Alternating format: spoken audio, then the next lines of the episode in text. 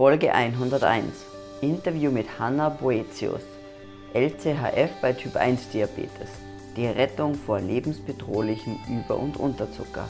Wer Hannah live treffen möchte, kann dies am 11. Februar in Düsseldorf bei der ersten LCHF-Konferenz im deutschsprachigen Raum tun. Dort wird Hannah über ihre Erfahrungen mit Typ 1 Diabetes sprechen und du hast die Möglichkeit, ihr persönliche Fragen zu stellen. Also sichere dir noch schnell deine Tickets für die Konferenz. Evolution Radio Show, dein Programm für evolutionäre Gesundheit, Training und höchste Performance. Herzlich willkommen zu einer neuen Episode der Evolution Radio Show. Bevor wir mit der eigentlichen Episode beginnen, möchte ich mich bei allen bedanken, die die Evolution Radio Show mit einer Spende unterstützt haben. Das ist die Brigitta und der Klaus. Vielen lieben Dank für eure Unterstützung. Wir sind auf diese Spenden angewiesen. Es ist sehr aufwendig und auch kostspielig, einen Podcast zu produzieren, und deswegen bedeutet das sehr viel. Falls du uns auch unterstützen möchtest, dann geh doch bitte auf evolutionradioshow.de und dort gibt es einen Button für die Spendenmöglichkeit. Das Ganze wird über PayPal abgewickelt und man kann auch ganz, ganz kleine Beträge spenden und jeder Euro zählt. Nun aber zu meinem heutigen Gast, Hannah Boetius. Und schon habe ich mich versprochen. Boetius. Hannah Boetius, danke. Die Dame mit dem schwierig auszusprechenden Namen ist Ernährungscoach und sie hat eine besondere Passion für LCHF. Sie ist gebürtige Schwedin, was den schwierigen Namen erklärt, und lebt seit frühester Jugend mit der Diagnose Typ 1 Diabetes. Selber verwirrt und enttäuscht von den üblichen Ernährungsempfehlungen hat sie ihren eigenen Weg gefunden und hilft nun auch anderen Menschen mit Herz und Verstand. Liebe Hannah, herzlich willkommen zur Evolution Radio Show. Vielen lieben Dank, dass ich hier sein darf. Da habe ich so geübt den Namen und trotzdem bin ich wieder drüber gestolpert. Ja, das macht nichts. Das passiert oft.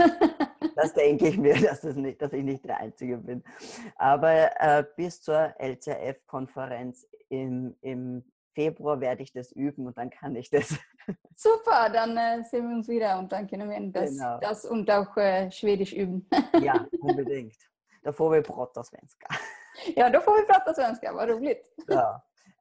Ich habe eingangs jetzt schon ein paar Worte zu dir gesagt, aber bitte erzähl doch auch jetzt mal den Zuschauern und Zuhörern ein bisschen deine Geschichte. Wie bist du überhaupt zu LCHF gekommen? Ich habe schon angedeutet, du hast Typ 1 Diabetes.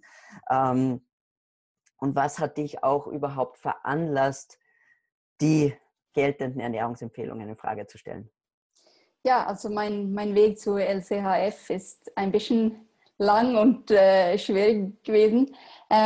Es war eigentlich, ich habe meine Diagnose Typ 1 Diabetes, als ich 2 Jahre alt war, bekommen. Also sehr, sehr klein. Und meine Mutter erkannte ihre Tochter gar nicht. Ich habe überall eingeschlafen und ich habe so viel getrunken, ich hatte furchtbaren Durst. Ich musste auch sehr oft aufs WC und ich war schlapp müde. Also meine Mutter erkannte mich gar nicht. Und darum hat sie mich zum Arzt gebracht und da war es ziemlich schnell sehr klar, was falsch war. Und meine Blutzucker war dann natürlich über den Wolken hoch, yeah. Und HbA1c auch und so weiter und so fort.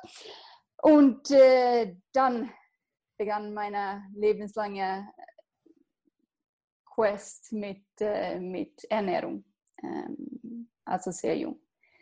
Ich habe natürlich die was man dann vorgeschrieben wird, als man Diabetes bekommt, ist dann 60% Kohlenhydrate zu jeder Mahlzeit. Wenn man dazu noch fettarme Milch dazu trinkt, dann kriegt man extra Punkte. Und noch, wenn man Obst zum nachgemessen hat, dann kriegt man noch mehr Superpunkte. Das ist ja wirklich toll. Außerdem, dass es dann auf dem Blutzuckerspiegel eine Achterbahn macht. Mhm. Und das, aber das koppelt man nicht richtig so, und meinen Eltern auch nicht, weil die Ärzte und Ärztinnen sollten ja besser wissen. Und dann,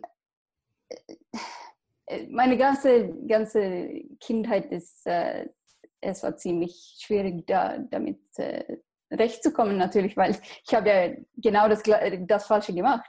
Ich habe ja so viel Zucker und Kohlenhydrate gegessen, obwohl ich eigentlich dann es gar nicht essen sollte. Und ich war ziemlich allein als Kind, weil ich war das einzige Kind mit Typ 1 Diabetes in meiner Schule. Wir wohnten damals in einem sehr kleinen Dorf eigentlich in Finnland. Und es war ziemlich einsam. Dann nachher habe ich zwei andere Kinder getroffen, die es auch hatten. Aber zuerst war es ziemlich langweilig und schwierig, damit zurechtzukommen, alleine. Und dann haben wir, als ich 16 war, nach oder in die Schweiz gezogen. Und dann habe ich meine IB gemacht und alles, und alles ging so mehr oder weniger. Ich habe ein paar Mal, oder öfters, als ich eigentlich sagen möchte, bin ich rein und raus aus der Krankenhaus, weil ich konnte das nicht recht bekommen. Also meine Blutzucker waren überall. Entweder war ich im Krankenhaus wegen einer Unterzuckerung, und die müssten mir auf dem Hauptbahnhof da in Zürich abholen. Oder dann war es Überzuckerung, und ich war so nahe zum Tod. Und das eigentlich alles, weil ich genau das Falsche gegessen habe, weil ich konnte ja meine Blutzucker gar nicht kontrollieren. Mhm. Und dazu kommt ja auch Hormone und Stress, und dann, man gibt ja auf. Dann hat man gar keine Lust mehr. Und als ich dann letztendlich zu LCHF gekommen bin, das war eigentlich, als ich zum Ernährungscoach wieder geschult habe. Okay. Und mein Lehrer hat mich vor der ganzen Klasse hat er zu mir gesagt, dass du, Hannah, ich glaube wirklich, dass du solltest zweimal nachdenken, was du denn isst, weil Kohlenhydrate sind ja alle Zucker. Und du produzierst nicht einmal Insulin. Und ich so, ja, das kann ja nicht wahr sein. Ja. Es kann ja nicht so sein, dass ich dann 26 Jahre lang ganz verschiedene und ganz falsche Rate gekriegt habe. Ja. Aber doch. Und danach habe ich dann angefangen, Getreide auszuschließen. Zuerst alles mit Gluten, und dann alle anderen Getreidesorten, und dann Reis und Kartoffel und alles, und dann bis zum Jetzt, wo ich eine ketogene LCHF-Diät sozusagen folge. Mhm. Das heißt, also es ist ja auch schon ungewöhnlich, was für ein Glück, muss man eigentlich sagen, dass du an so eine Person geraten bist, und auch so eine, weil auch gerade eigentlich im Ausbildungsbereich ist es zumindest mir bis jetzt untergekommen oder so gegangen, dass die meisten Leute auch den klassischen Weg gehen und eben auch nicht das eigentlich hinterfragen und sagen, ja, komisch, wenn ich ein Problem habe mit Zucker, vielleicht sollte ich dann einfach keinen essen. Es macht ja voll Sinn. Genau. Ich sehe ihn wirklich wie ein rettender Engel. Ja. Er hat mir mein Leben gerettet. Ja. Dafür bin ich natürlich sehr, sehr dankbar. Ja. Aber es war ja dann auch nochmal ein Prozess oder ein Weg von der Erkenntnis bis da, wo du jetzt bist, nämlich eigentlich bei einer wirklich sehr restriktiven, also kohlenhydratreduzierten Ernährung, nämlich der ketogenen Ernährung, was ja nochmal eine andere Stufe dann einfach ist. Ja. Ja, nein, das war auch eine natürlich, zuerst war ich ja super enttäuscht und wütend eigentlich auf alle Ärzte und Ärztinnen, die ich je getroffen habe, die mich so schlimme Rate gegeben haben. Mhm, aber danach habe ich endlich gesehen, dass das eigentlich meine Gesundheit ist in meinen Händen. Ja. Es liegt gar kein Arzt vor, das für mich aufzuklären. Mhm. Das muss ich machen. Wie haben denn dann ich kann mir vorstellen, dass man gerade als Typ-1-Diabetiker doch eben sehr in engen Kontakt mit dem Arzt steht. Wie hat denn dein betreuender Arzt da jetzt darauf reagiert, wie du gesagt hast, du machst es jetzt anders? Das habe ich eigentlich zuerst gar nicht erzählt. Ich habe nur gemacht. Und dann haben die Werte und die Blutzuckerwerte und HbA1c und alle Werte eigentlich, Cholesterolspiegel und alles haben eigentlich für sich selbst gesprochen. Mhm. Ich musste nicht so viel machen. Aber es ist nicht, das ist jetzt vor über 5 Jahren her. Mhm. Und ich habe bis jetzt, also letztes Mal, als ich bei meiner Ärztin war, dann hat sie gesagt, okay, jetzt bin ich on board. Okay. Mit deiner Ernährung. Aber das ist ja auch toll, wenn man dann, wenn man da vielleicht wirklich einen Arzt auch erreicht und oder eine Ärztin und die beginnt, das auch vielleicht zu hinterfragen und möglicherweise auch anderen Diabetikern. Ja, das hoffe ich. Zu helfen damit. Ja, weil ja immer noch, zumindest in meiner Erfahrung ist es so, dass doch das Wort des Arztes immer noch einfach mehr wiegt. Ja, so ist es bei mir auch, immer noch. Ich habe zuletzt eigentlich ein bisschen, mein Cholesterinspiegel hat sich ein bisschen erhöht. Ja. Und natürlich hat meine liebe Ärztin sofort Statine, also Cholesterol, eine Medikation vorgeschlagen. Und ich so, nein. Aber zuerst habe ich auch gefunden, ja, vielleicht ist das, nein, Hannah, komm. Ja. Gar keine gute Idee. Ja. Aber das ist einfach so, also man ertappt sich halt auch immer wieder dabei, dass weil man hört das einfach ständig und hat es immer gehört und man muss da aufpassen und dann so im Hinterkopf ist immer noch dieser Gedanke, na, vielleicht muss ich mir doch Sorgen machen, aber man weiß ja einfach aus der ganzen Datenlage, dass der Cholesterinspiegel an sich schon nicht wirklich was aussagt. Du musst die anderen Werte sich anschauen, Triglyceride oder die LDL-Partikelgröße oder solche Sachen. Jetzt bist du ja Typ-1-Diabetiker oder Diabetikerin und ich dachte vielleicht, es ist nicht jedem, der die Evolution Radio Show hört, bewusst, was der Unterschied ist zwischen Typ 1 und Typ 2. Vielleicht kannst du das ganz kurz noch erklären. Natürlich. Also Typ 1 Diabetes ist, wenn der Körper zu wenig oder gar keine Insulin mehr produziert. Die Beta-Zellen in den Bauchspeicheldrüse, die sind eigentlich kaputt. Die machen gar nichts mehr. Haben eine sehr lange, schöne Urlaub genossen. Und Typ 2 ist, wenn der Körper resistent zu den eigenen Insulinproduktion ist. Also die Zellen hören nicht auf das Insulin zu. Hm. Und die erkennen es nicht. Und daher können die Zellen es nicht recht verwenden. Mhm. Das ist der Unterschied. Also Typ 1 produziert gar kein Insulin oder viel zu wenig. Und Typ 2 produziert viel zu viel, weil der Körper das nicht erkennt. Genau. Aber irgendwann, glaube ich, kann dann im Laufe der Zeit auch ein Typ 2 Diabetiker wird dann die Bauchspeicheldrüse kann auch so kaputt gehen. Ja, dass es dann das hat viel mit der Ernährung zu tun natürlich. Genau, praktisch auch dann irgendwann vielleicht sogar zuerst zu viel und dann zu wenig Insulin. Ja, eben. Ja.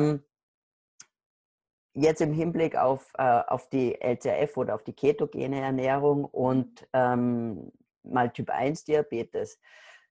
Wo würdest du sagen, wo muss man da besonders darauf achten? Gibt es auch Unterschiede, wie du dich ernährst oder wie ein Typ 2 Diabetiker sich ernähren muss? Oder worauf muss man gerade als Typ 1 Diabetiker besonders achten? Also Typ 1 Diabetes ist ja eine sehr, sehr individuelle Krankheit. Mhm. Und man reagiert natürlich sehr verschieden auf verschiedene Sachen. Ich zum Beispiel reagiere ich bin sehr stressempfindlich zum Beispiel, und ich kenne viele Typ 1 Diabetiker, die jetzt nicht sind. Da kann es natürlich auch zu der Ernährung kommen, also was man verträgt, was man da machen kann und nicht. Aber das, was mir sehr, sehr wichtig ist, ist, dass man als Typ 1 Diabetiker das sich traut, das zu machen, also eine Veränderung zu machen. Und das natürlich, es gilt genau die gleichen Dinge wie sonst auch. Also ein guter Blutzuckerspiegel haben, also Kontrolle davon, dass man oft seinen Blutzucker misst, dass man sein Insulin oder das Insulin nimmt.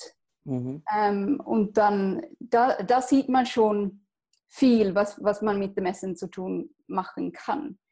Und was man da mit dem Essen helfen kann eigentlich. Weil wenn du ein üblicher, was heißt, so ein Brotkorb nimmst mit Konfitüre und Nutella und ein Glas Orangensaft und alles das, zum Brunch nimmst zum Beispiel, dann sieht man genau auf dem Blutzucker, was danach passiert. Ja. Im Vergleich zu zum Beispiel Speck und Spiegeleier. Und da sieht man schon, dass man viel, viel weniger Insulin nehmen kann.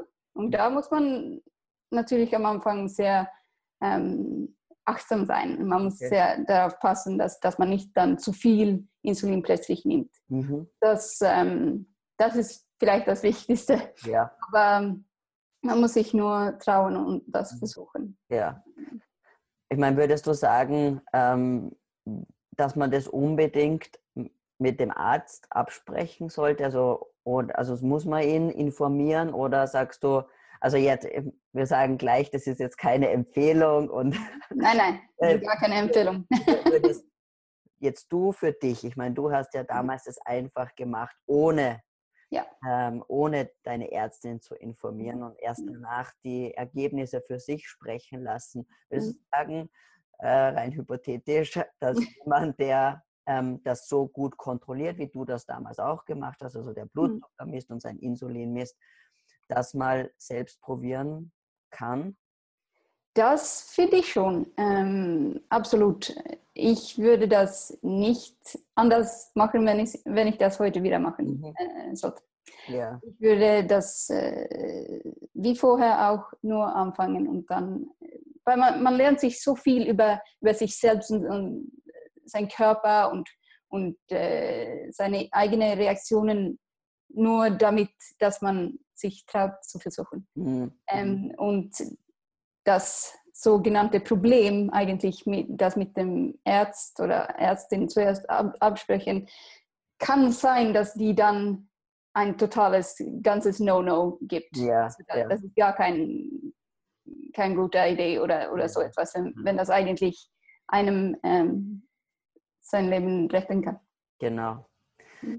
Ja, weil vor allem, ich glaube, weil einfach auch das Wissen um diese Ernährungsform, also einfach praktisch nicht vorhanden ist bei dem Großteil der Ärzte. Es gibt natürlich ein paar rühmliche Ausnahmen, aber die meisten haben einfach keine Ahnung, schon gar, also von LCHF oder von ketogener Ernährung. Und wenn die auch ketogen hören, dann schrillen da meistens so Alarmglocken, gerade im Zusammenhang mit Diabetes, weil da gibt es ja, glaube ich, die Ketoazidose.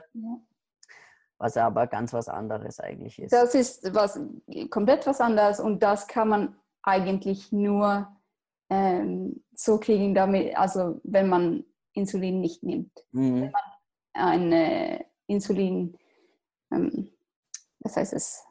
Die Insulinpumpe meinst du? Nein, also dass man gar kein Insulin mehr hat. Ja. Also das ist, dass man es gibt ein Wort, aber ja. Ja, also für jemanden, also es fehlt total an Insulin. Ja, also Genau. Wenn der Körper gar kein Insulin hat, dann ist es möglich, dass man in eine Ketoacidose kommt, ja. Yeah. Aber sonst, wenn man Insulin nimmt und ein guter Check auf den Blutzucker hat, dann es gibt es fast nicht. Yeah. Yeah. Du hast es ja in der Einleitung auch schon ein bisschen gesagt, was deine großen, wie gesagt, was dein Leben so schwer gemacht hat am Anfang und wie du noch nicht Low Carb oder LCHF und Ketogen gelebt hast, die Überzucker, Unterzucker, teilweise mit lebensbedrohlichen Zuständen. Was würdest du sagen, nochmal so zusammengefasst, waren für dich die größten Veränderungen oder Verbesserungen, die du durch die Ernährung erfahren hast? Nummer 1 absolut ist bessere und normale Blutzuckerwerte. Ja. Yeah.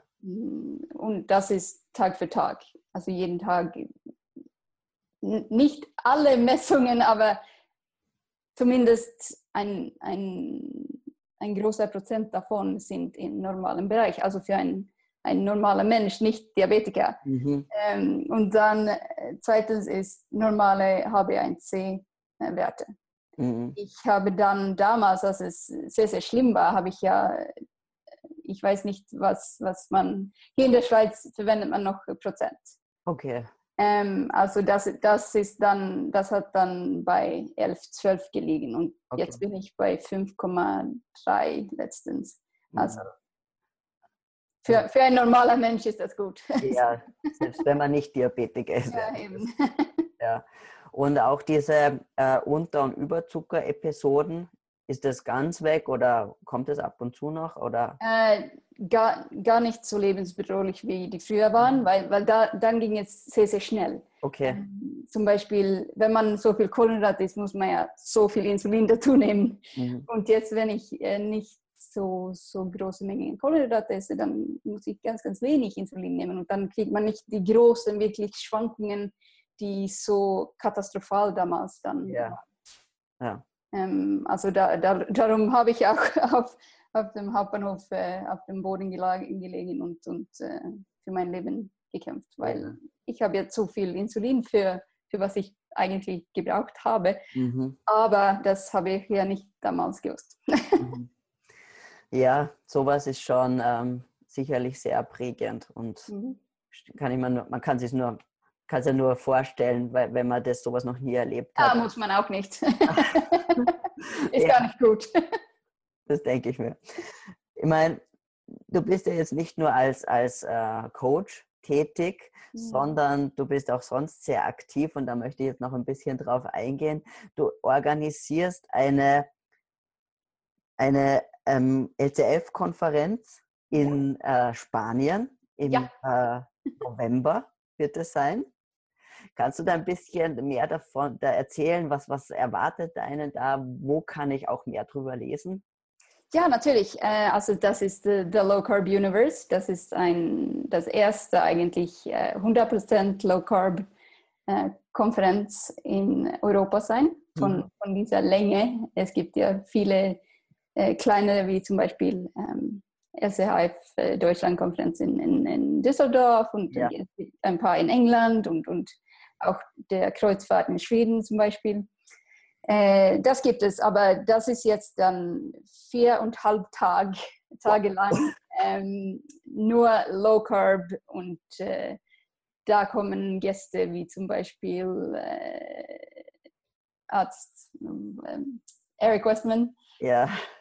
Und Jeffrey Gerber und Jimmy Moore kommt auch und viele, viele große Sterne auf dem LCHF-Himmel kommen nach Mallorca und Spanien im November. Mhm. Und man kann mehr Informationen finden auf thelowcarbuniverse.com. Okay, also ich meine, ich nehme mal an, dass auf jeden Fall Englisch. Ja, das ist auf Englisch dann. Eine englische Konferenz wird, also aber echt toll. Also ich habe ja schon ein bisschen geschaut und wie ich schon gelesen habe, Dr. Eric Westman und den Jeffrey Gerber kenne ich jetzt schon auch ganz gut, haben wir schon ein paar Mal getroffen. Cool. Ja, ist super schön. Ja, in London bei Health Unplugged war er. Ah, of course, ja. Ja, und Jimmy Moore war auch dort. Ja, das war dann vor 1,5 Jahren oder so. Ja, ja, ja, genau. Ja, oder letztes Jahr, glaube ich, was. Oder vorletztes Jahr, genau. Ja, ja. Ja. Ist egal. Aber volle, also bin ich schon gespannt. Also, ja, ich auch. Ja. Werden wir mal sehen, wie es dann am Ende klappt. Ja. Was ist das? Ist das wie schaut die Location aus? Das ist ein viersternige Hotel auf der Nordwestküste von Mallorca. Und es ist wunderschön dort. Es ist ein ziemlich kleines Hotel, aber es ist sehr gemütlich. Und wir werden sogar das Essen bestimmen, weil wir haben ja das ganze... Und wir bestimmen das Essen und wir machen dann morgen haben wir Vorlesungen und dann Nachmittag haben wir Workshops und ein bisschen mehr interaktive Übungen sozusagen mit den großen Sternen. Das ist sehr, sehr nett, finde ich, auch als Idee, weil es ist immer, bei all den Konferenzen ist es echt so, dass man irgendwie von Lecture zu Lecture rennt und eigentlich nichts verpassen will und dann oft die Pausen viel zu kurz sind, auch um sich zu unterhalten oder zu netten. Und dann ist es einfach viel zu viel Informationen dann am Ende des Tages. Dann explodiert der Kopf. Ja, wirklich. Finde ich das ein sehr nettes Konzept, das so zu machen. Ja. Also ich werde auf jeden Fall da sein. Und super, ich freue mich. Das kann ich mir nicht entgehen lassen. Und ich hoffe, dass auch ganz viele Zuschauer dabei sein werden. Und wenn es auch dann näher rückt, werden wir natürlich gerne wieder darüber berichten und auch noch die Awareness heben, dass es auch nicht untergeht, obwohl, weil bis November ist ja doch noch ein bisschen Zeit. Und manche, ja, wir haben noch ein paar Tage. Da haben wir noch ein bisschen Zeit hin. Aber ja, ich war auch noch nie auf Mallorca oder in Spanien. Ah, wirklich? Ja. Das ist super schön. Es ist, ich weiß, es hat ein bisschen einen schlechten Ruf eigentlich. Manchmal. Zum Beispiel, weiß ich, viel in Deutschland hat es einen schlechten Ruf, aber das ist was ganz anderes. Das ist wirklich naturschön und ganz am Meer und das wird einfach super sein. Super, sehr schön. Na, da freuen wir uns schon. Wenn jetzt die Leute noch mehr über dich erfahren wollen oder vielleicht auch deine Coaching-Angebote in Anspruch nehmen wollen, wo können sie dich denn am besten finden oder erreichen? Zum Ersten gibt es natürlich meine eigene Homepage und das ist hannahboetius.com. Das kannst du sicher irgendwo schreiben. Das kommt in die Shownotes. Super.